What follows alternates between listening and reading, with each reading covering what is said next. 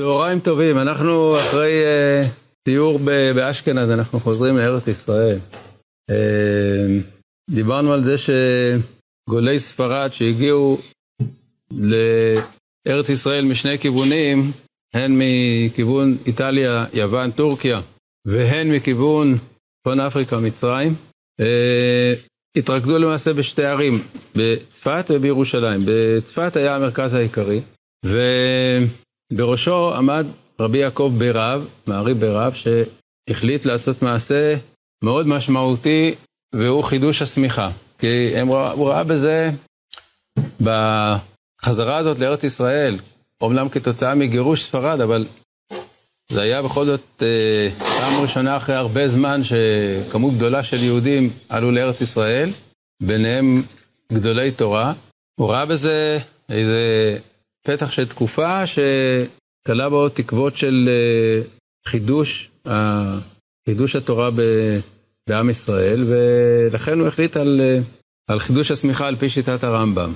וכפי שדיברנו אז, אז הייתה התנגדות מצד אה, אה, רבי לוי בן חביב, שהיה אה, החכם החשוב בירושלים, ולכן הדבר לא נמשך זמן רב, אבל זה לא כל כך פשוט להגיש שזה לא נמשך זמן רב, כי בכל זאת שלושה דורות, שלושה דורות ממערי ברב עדיין המשיכו את השמיכה אה, בצפת, עד שאחרי שלושה דורות בערך זה אה, לגמרי חדל, אבל אחד מה, מהראשונים שנסמך על ידי מערי ברב, אחרי שהוא, שהוא נסמך על ידי הרבנים שהתאספו, אחד הראשונים שנסמך היה מרן רבי יוסף קארו, והוא המשיך עוד לסמוך אה, תלמידים שלו, וגם אה, חכמים אחרים שנסמכו על ידי מערי ברב המשיכו עוד לסמוך, ביניהם גם נכדו של מערי ברב, שגם שמו היה רבי יעקב, רבי יעקב ברב השני,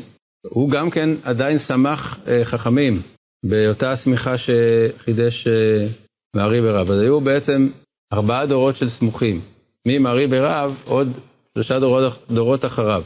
כמה מהם אנחנו נדבר היום? אה, כן.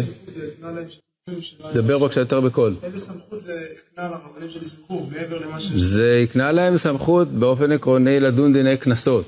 והם גם ביצעו את זה, גם ביצעו את זה. כמובן בצורה מוגבלת, זה לא, הם לא דנו דיני אה, מלכויות ומיתות בית דין, אבל אה, דיני קנסות, שזה יכול להיות בשלושה, אז הם גם אה, דנו בפועל. כנראה שזה לא היה עוד מספיק מספיק מבוסס בשביל שזה ייכנס בתור, אה, בתור פרוצדורה שגרתית, אבל יש עדויות שגם דנו דיני קנסות, אותם הסמוכים בבתי דינים של שלושה. אה, אז ככה, רבי יוסף קארו בעצמו שמח לפחות שניים שאנחנו יודעים עליהם, שני תלמידים שלו. אחד הוא אה, רבי משה אלשיך, או כפי שהוא מכונה בפי החסידים, האלשיך הקדוש. מהר"ם אלשיך היה תלמיד של של אה, יוסף קארו ונסמך על ידו, והוא אה, חיבר ספר שאלות ותשובות, שו"ת מהר"ם אלשיך, שו"ת אה, בהחלט אה, משמעותי בכמותו ובאיכותו, ובנוסף לכך הוא, הוא ידוע יותר אולי על, על, על אה, היותו פרשן התורה, הוא, אה, פרשן התנ"ך בעצם, הוא כתב פירוש לכל התנ"ך בדרך אה, של, מיוחדת של... משלבת אה, מוסר ודרוש וחסידות, אה, כלומר חסידות במובן ההוא של, של הזמן ההוא, אה, והוא מאוד התקבל בחוגי, בחוגי החסידים. בכל אופן, הוא היה דיין בצפת, אחרי, אחרי הרבי יוסף קארו, ואחר כך בסוף ימיו הוא עבר לדמשק, ושם הוא נפטר. אז זה מהר"ם אלשיך, זה אחד. שני לו, שני לו הוא מעריץ צהלון. מעריץ צהלון, רבי יום טוב צהלון, היה גם הוא מתלמידי מרן והוא אה, היה כבר בגיל צעיר, נחשב לכוכב בהלכה, פוסק אה, מובהק, וכתב הרבה מאוד שאלות ותשובות. אז יש שו"ת מעריץ צהלון אה, הראשון, ויש עוד שו"ת מעריץ צהלון החדשות שמצאו בכתבי יד עוד uh, ספר שאלות ותשובות נוסף שלו, שרק החדשות זה שני הכרכים האלה. יש עוד את הישנות. אז אה, אה, בהחלט אה, מראה על, ה, על הסמכות שלו כפוסק, שהוא היה נשאל על ידי כל אה, חכמי הדור. והוא מופיע בפוסקים האחרונים הרבה מאוד, מביאים אותו, מביאים אותו להלכה, מהריטץ, שו"ת מהריטץ, מביא, מובא הרבה פעמים, גם במשנה ברורה, בהרבה אחרונים אפשר למצוא את השם שלו, את שם השאלות ותשובות שלו. הוא היה אה, בצפת כל ימיו, נשאר שם, ושימש שם כדיין. אה, כפי שאמרתי, נכדו של מערי ברב, רבי יעקב ברב השני, גם הוא שמח אה, חכמים, ויש לנו לפחות אה, כמה שאנחנו מכירים בשמותם וביצירתם. אחד מהם הוא רבי אלעזר אזכרי.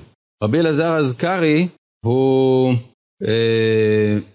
ידוע לנו בתור בעל ספר החרדים.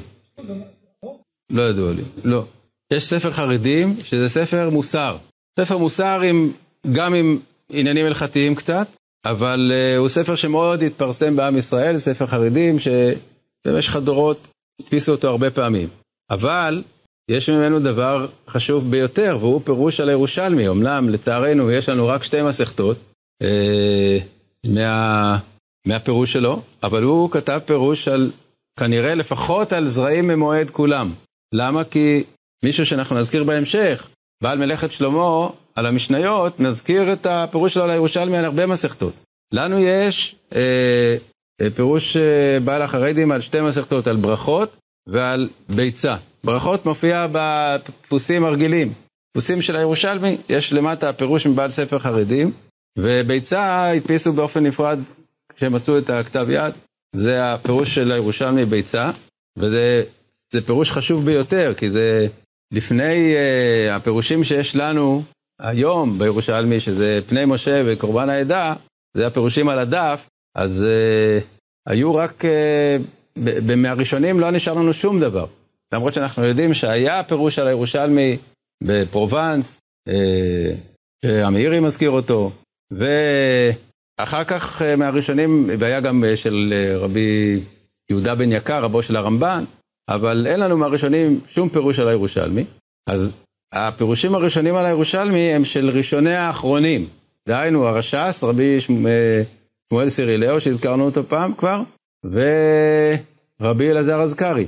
אז הרש"ס זה על כל, על כל סדר זרעים, ורבי אלעזר יש לנו רק על ברכות אה, ביצה, אבל כפי שאמרתי, מביאים את הפירוש שלו גם על מסכתות נוספות.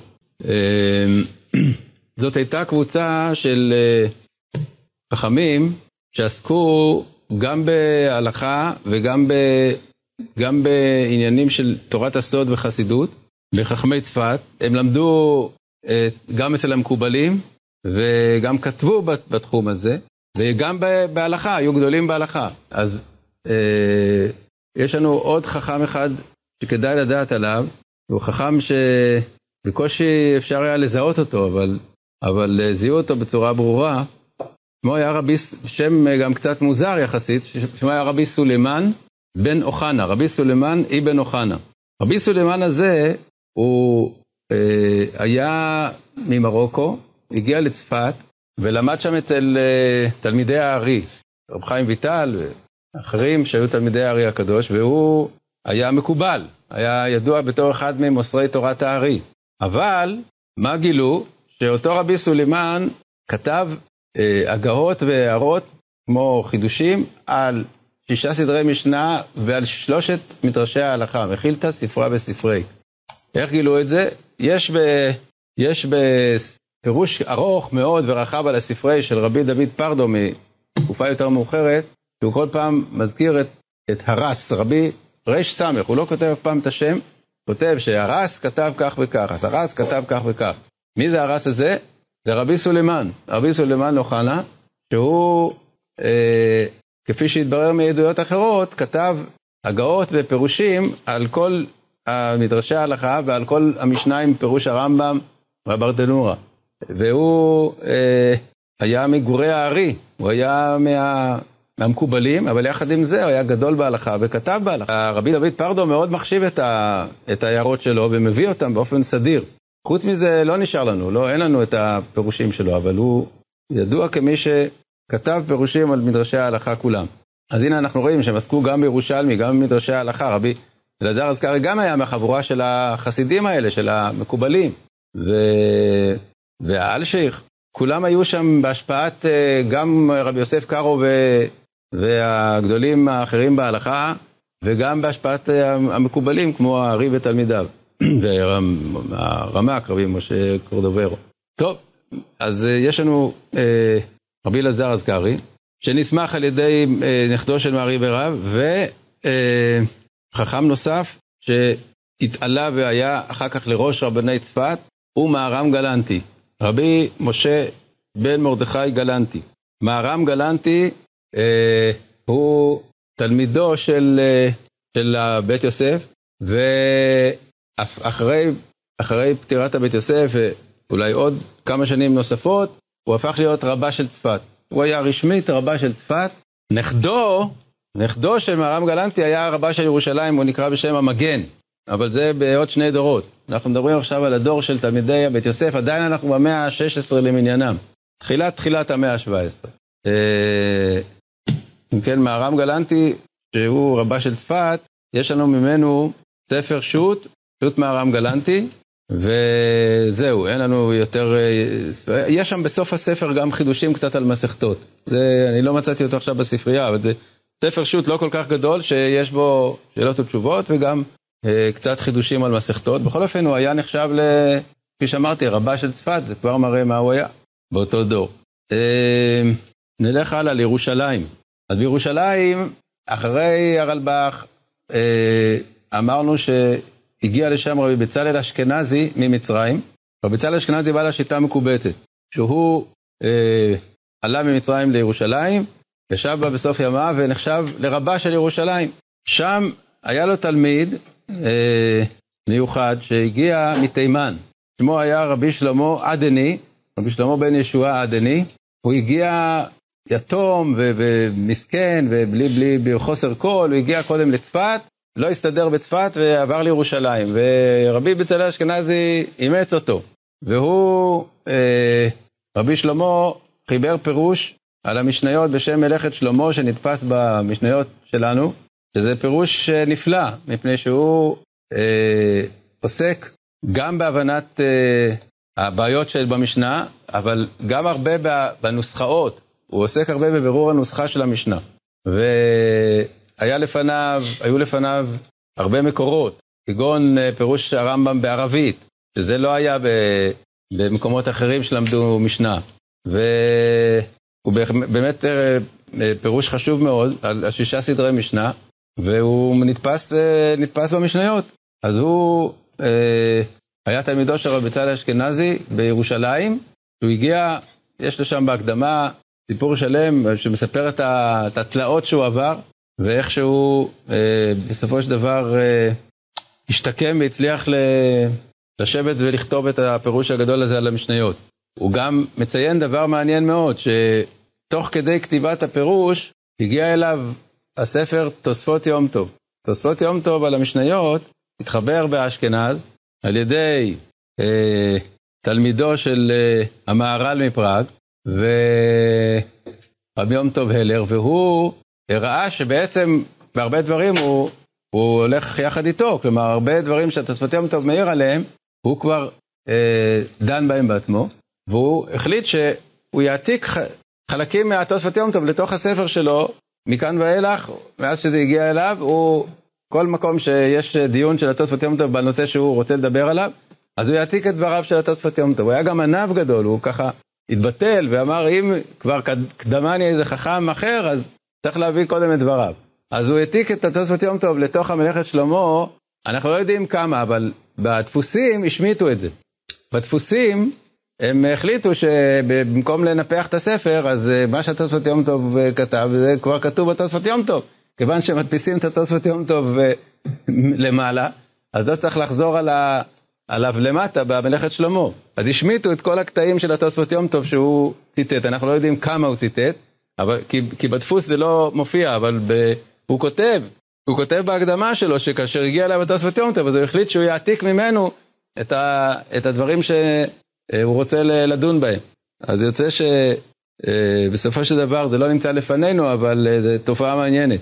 זה מזכיר קצת את, ה, את הדבר הזה שהרמה שהתחיל לכתוב את הדרכי משה, הוא רצה לכתוב בהרחבה כמו הבית יוסף, אבל כשהגיע לידו הבית יוסף, שהוא, שהוא הבין שהבית יוסף כבר עשה את המלאכה, אז הוא לא העתיק, אלא להפך, הוא צמצם, אז הוא החליט לצמצם את הכתיבה שלו רק להערות ולא לכתוב ספר כמו הבית יוסף. אז אה, זה גרם לזה שהדרכי משה הפך להיות ספר אה, הרבה יותר מצומצם. אבל אה, הוא, אה, מלאכת שלמה, כפי שאמרתי, הוא הכניס את, ה, את הדיונים של התוספות יום טוב לתוך הספר שלו. אה, טוב, אז אנחנו רואים שבסך הכל, בתקופה ההיא, אנחנו מדברים, כפי שאמרתי, על סוף המאה ה-16 למניינם. עוד פעם, כדי שנתמצא בכרונולוגיה, בזמנים, גירוש ספרד היה ב... אני לצערי משתמש בתאריכים לועזיים, כי אני ככה, זה יושב לי בראש מ...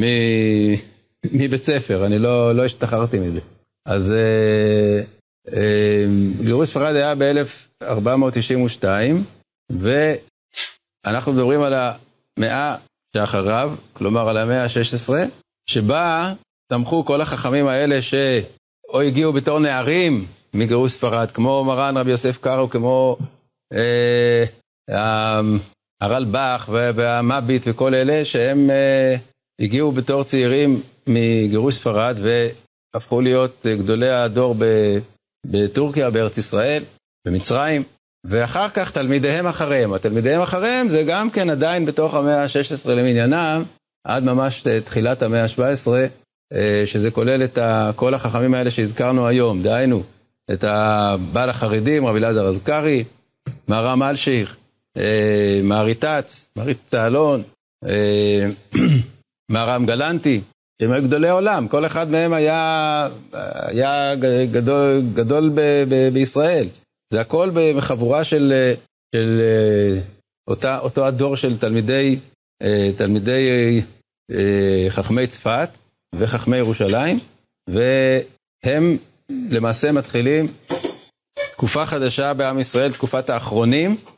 במקביל להם, אמרנו, קורה תהליך דומה באשכנז, כאשר בלי גלות, בלי גירוש, אבל הייתה איזו תנועה של יהודים מאשכנז לכיוון מזרח, פולין ורוסיה, ליטא, ומרכז יהודי תורני גדול התחיל לקום שם בפולין, בפולין וליטא, ולמעשה הפך להיות היורש של, של יהדות אשכנז במידה רבה במשך uh, זמן רב, ושם התחילה תקופת האחרונים בארצות אשכנז.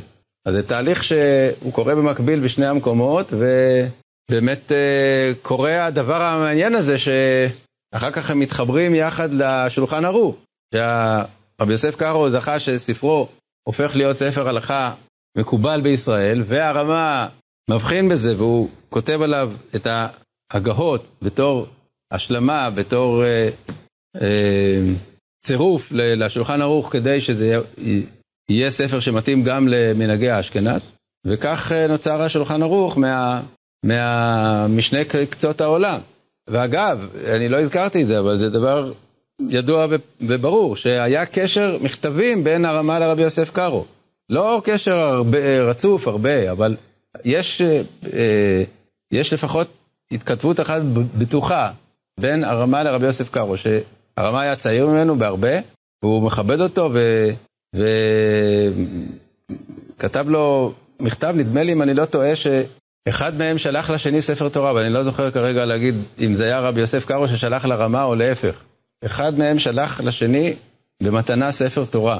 אפשר לבדוק את זה, זה כתוב בכל ספרי ההיסטוריה. שהיה ביניהם קשר מאוד אה, מכבד אחד את השני, והם זכו לזה שהשולחן ערוך הפך להיות אה, ספר ההלכה הסמכותי בעם ישראל. כן.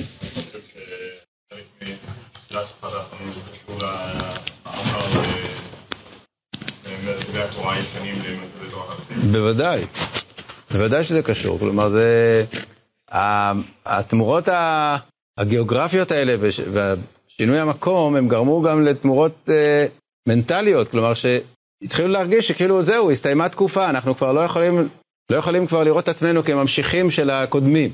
אם אתה לוקח אה, את אה, גירוש ספרד ו, ומבין איזה, איזה, איזה מאורע טראומטי זה היה, שכל יהדות ספרד, שזה אלפים רבים, עשרות אלפים ודאי, יהודים בבת אחת צריכים לעזוב את בתיהם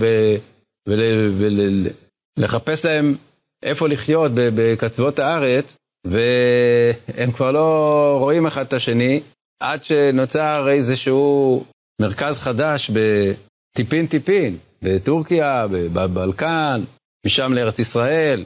אז ברור שהם הרגישו שזהו זה, זה כבר לא, אנחנו כבר לא שם, זה כבר לא אותו, לא אותו הרצף שהיה מקודם, והייתה איזה מין אה, הסכמה כללית ש, שזהו, נגמרה תקופה, וצריך לחשוב במונחים אחרים, ובאמת השולחן ערוך התחיל לחשוב במונחים של בואו נסכם את מה שהיה עד היום, נעמיד למניין, נעשה כללי הלכה, ושיהיה ספר הלכה שמבוסס על, על סיכום הדעות, אמנם לרמה זה לא הספיק, כי הרמה אומר, אין פה, אין פה ביטוי לפסיקה האשכנזית הצרפתית שהייתה על סמך חכמים אחרים, אז, אז הוא הוסיף את, ה, את הגאות הרמה, אבל ודאי שזה היה מתוך תחושה שבאמת התחילה תקופה חדשה, בלי ספק. כן. היו כמה מקרים שהיה יותר שהיה הרב שהתחיל לכתוב ספר, ואז פתאום הגיע לידיו ספר אחרי שעשו אותו מסב והוא הצליח. כן. הייתה תופעה כזאת בתקופת הראשונים? לא שידוע לי. בתקופת הראשונים לא ידוע לי דבר כזה. אה, קודם כל, קודם כל קרה דבר מאוד משמעותי בסוף ה... בתקופת גירוש ספרד, וזה המצאת הדפוס. אז uh, ספרים נפוצו בצורה הרבה יותר מהירה.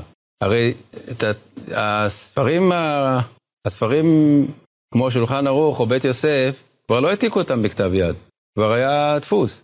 אז כשהדפיסו uh, מאות עותקים, זה התפשט במהירות. מה שאין כן בתקופת הראשונים. בתקופת הראשונים, uh, כל מי שכתב ספר, צריך להפיץ אותו, היה צריך לזכור סופר שישב uh, חודשים שלמים להעתיק עותק, עותק אחד, אחר כך עוד פעם סופר אחר שיושב כמה חודשים להעתיק עוד עותק, וככה הספרים התגלגלו באיטיות רבה. אז זה שינה את העניין. הדפוסים הראשונים שיש לנו, uh, מה שנקרא אינקונבולות, זה דפוסים שהם מלפני שנת 1500, אבל uh, השולחן ערוך, הרי בית יוסף נתפסו לראשונה אחרי 1500, ואז כבר היה, היו כבר כמה בתי דפוס, כבר, כבר היו, היה, כבר הדפוס היה במלוא, במלוא פריחתו.